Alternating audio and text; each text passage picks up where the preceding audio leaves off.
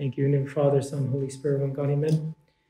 Thank you again, everyone. And uh, I just want to start by uh, offering God thanks uh, when we remember where we were last year around this time. Uh, we were at home.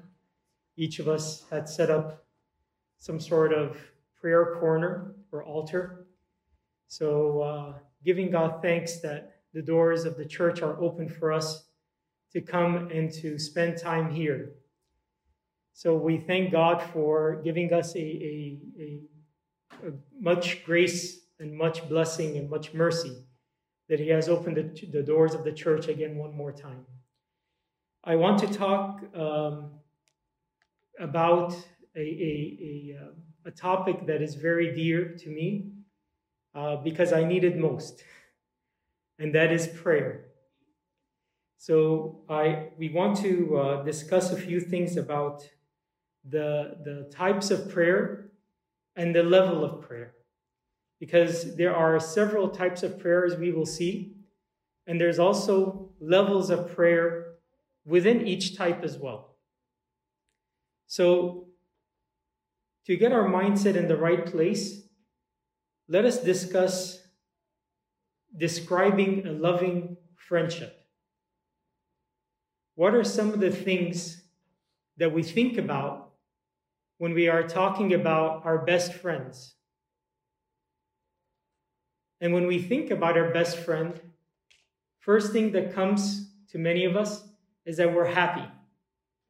Some of us may be thinking about the best friend and start smiling. Some of us start thinking about the best friend and we start knowing or thinking about what we know about them that we know what they like and we know what they dislike. That we also know that we just love spending time with them. And if we can't spend physical time with them, when we go home, we pick up the phone or we uh, uh go on FaceTime or however it is nowadays, right? And we spend even more time with them.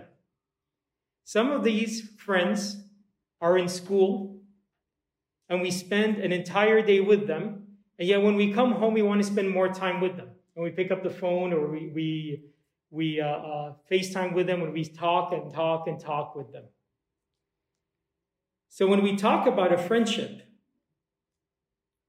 we also talk about certain sacrifices that we do for this friend, right? If my friend needs something, and it means me giving up something for them, I will do it in a heartbeat. Right? So we spoke about we know what they like and what they dislike. We love spending time with them. We would sacrifice anything for them. And we would never hurt them. The same type of relationship exists in prayer. When we talk about prayer, we think of this friendship and we strive to have that kind of friendship and relationship with our Lord God and Savior, Jesus Christ.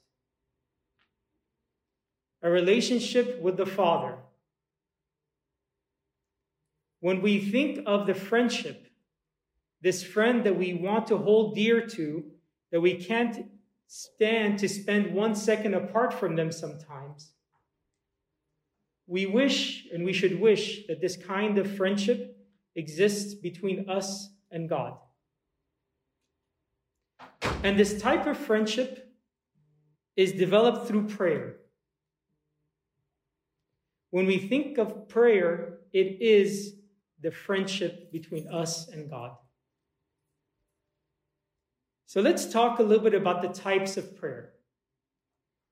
The types of prayer, we can think of it as almost like on a horizontal line, right? And that is specific to different types of prayer that we offer to God. And then the level of prayer, we can think of it as the depth within those horizontal sections or spectrum. Okay? Because we can have several types of prayer, but they can be at the superficial level, at the very top, and there really isn't much depth, right? think of back to our example of friendship, could be superficial friendship, right? Or it could be a very deep friendship.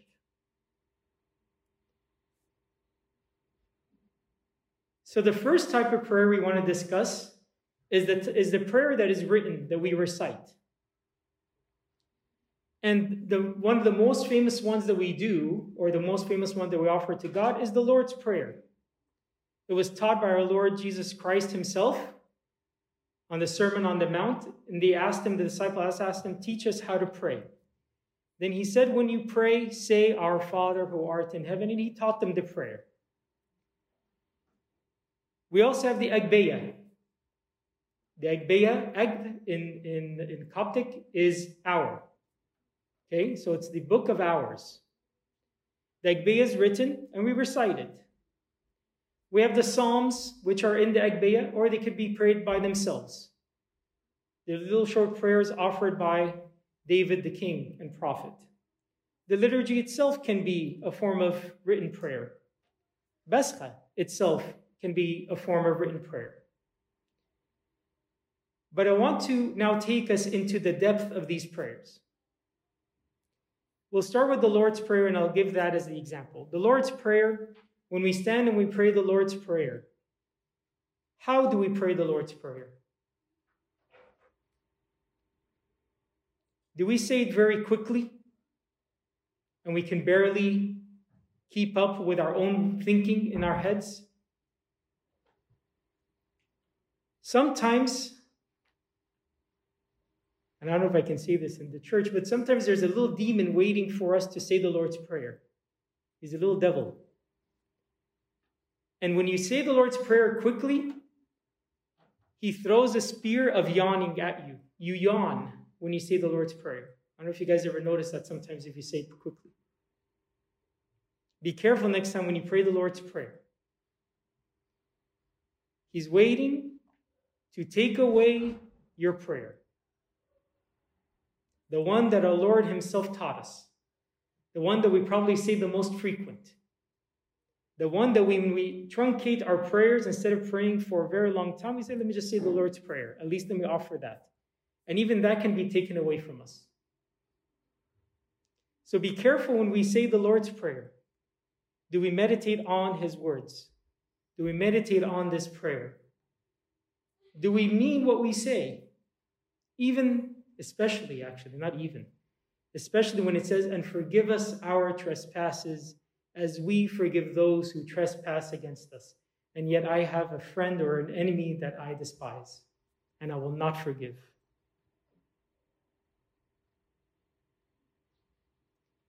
So, written prayer is there. It's one of the basic ones that we have. And as you can see, there are depths of it. When it comes to the Lord's Prayer, please slow down. Think about every word you're saying and offer it to God the same way you are talking with a friend. Be careful not to say like a commercial. You know, if you hear on the, the radio commercial, little disclaimer at the end where they're going 100 miles an hour, you know, subject to, right? We have to be careful not do that with the Lord's Prayer too. Right? The second type of prayer we'll call the, the arrow prayers. Okay? Those are quick prayers, but those are ones that, that, that you need to just shoot quickly. And there's, you know, those are ones that are under usually under distress. Like something, uh, a teacher gives you a pop quiz, right? you shoot your arrow prayer. And by the way, like uh, for, for those of you still in school, I used to do this when I was younger in school. Every subject, I used to have a folder for every subject. And every subject had a saint, a picture. And that would be my intercessor for that subject. So St. George was for math. I needed St. George for math, right?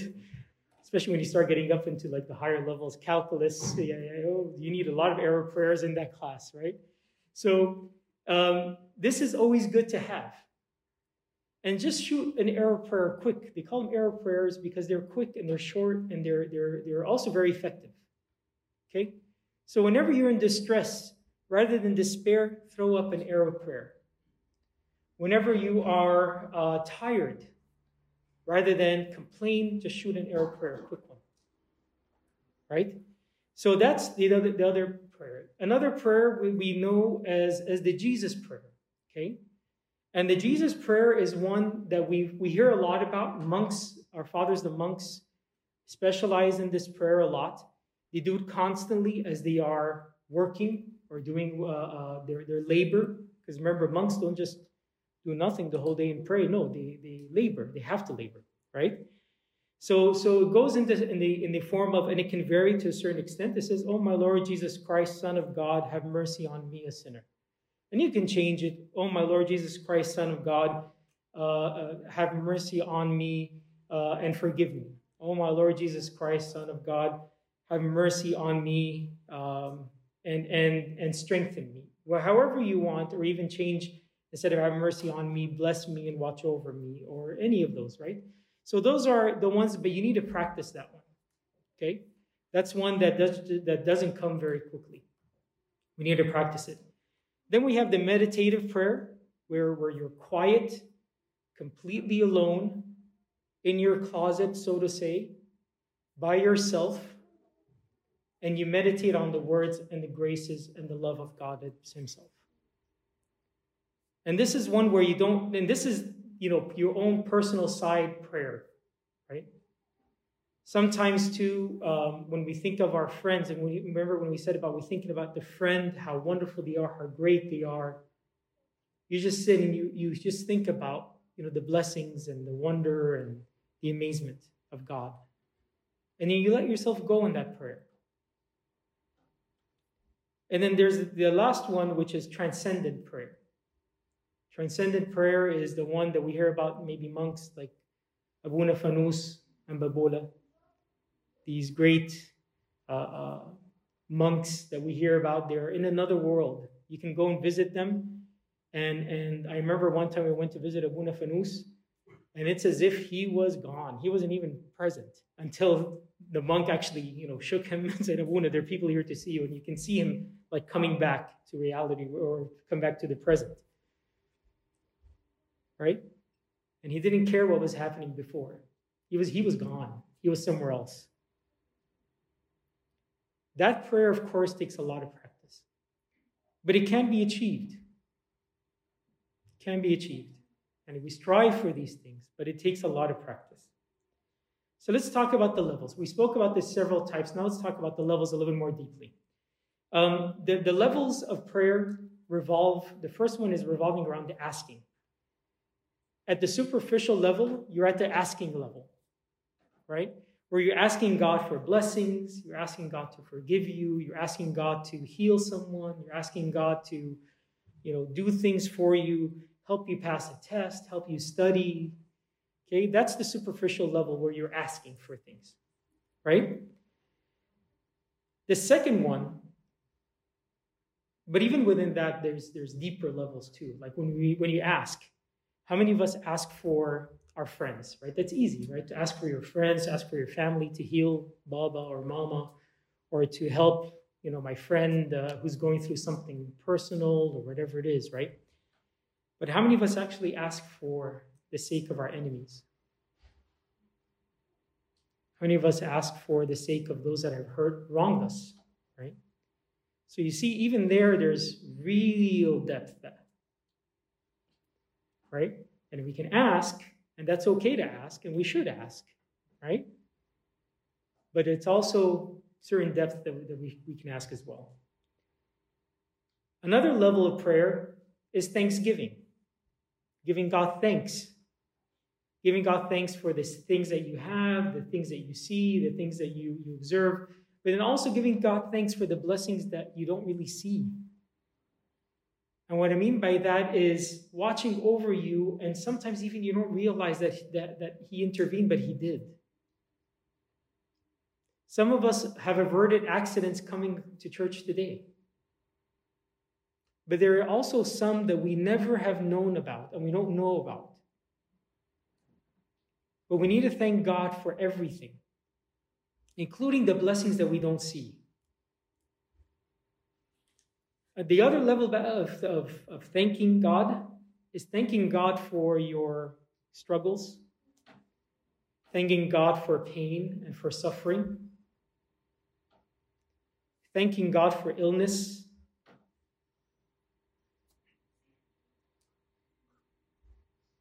How many of us thank God for being hurt?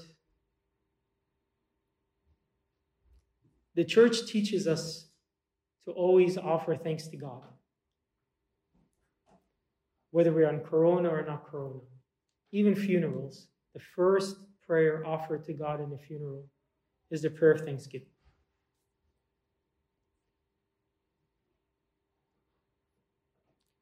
In uh, the words of St. Paul to the Thessalonians, chapter 5, verse 16 through 18, it says, Rejoice always, pray without ceasing, in everything give thanks, for this is the will of God in Christ Jesus for you. In everything. The last level we're going to talk about is praising God. Just telling God how wonderful He is and how amazing He is as creator, as supporter, as one who has conquered death, as one who has died for you and for me, for His goodness, for His love. Giving Him praise, just like the three youth in the fire giving praise to God. When the Israelites walked through the, the, the, Red Sea and they came out, immediately Miriam took the cymbals and they started praising God. Giving God praise for how wonderful and truly great He is. Remember that friend and that friendship. The one that, that it's easy to give thanks to them. It's easy to give them praise. But you got to develop the relationship. It's not fair sometimes that we blame God for not being there when we are the ones that have never even built the relationship to begin with. And we do this when we're going through a struggle. We say, God, where, where were you? Where have you been? When I'm the one that has walked away from Him, I'm the one that has never even picked up the phone and talked to Him. I don't have that relationship with Him. But the beautiful thing is, God doesn't care. The minute you decide to lift up your heart to God in prayer, He listens right away. He listens, no doubt.